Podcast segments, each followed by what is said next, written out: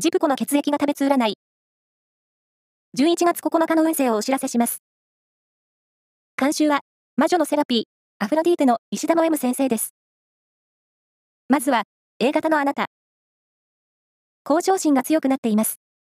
先輩の話が参考になりそう。ラッキーキーワードは、マネークリップ。続いて B 型のあなた。どこへ出かけても注目されることが多い日です。雑学など会話のネタを準備しておいてね。ラッキーキーワードは、セレクトショップ。大型のあなた。サービス精神が旺盛になっています。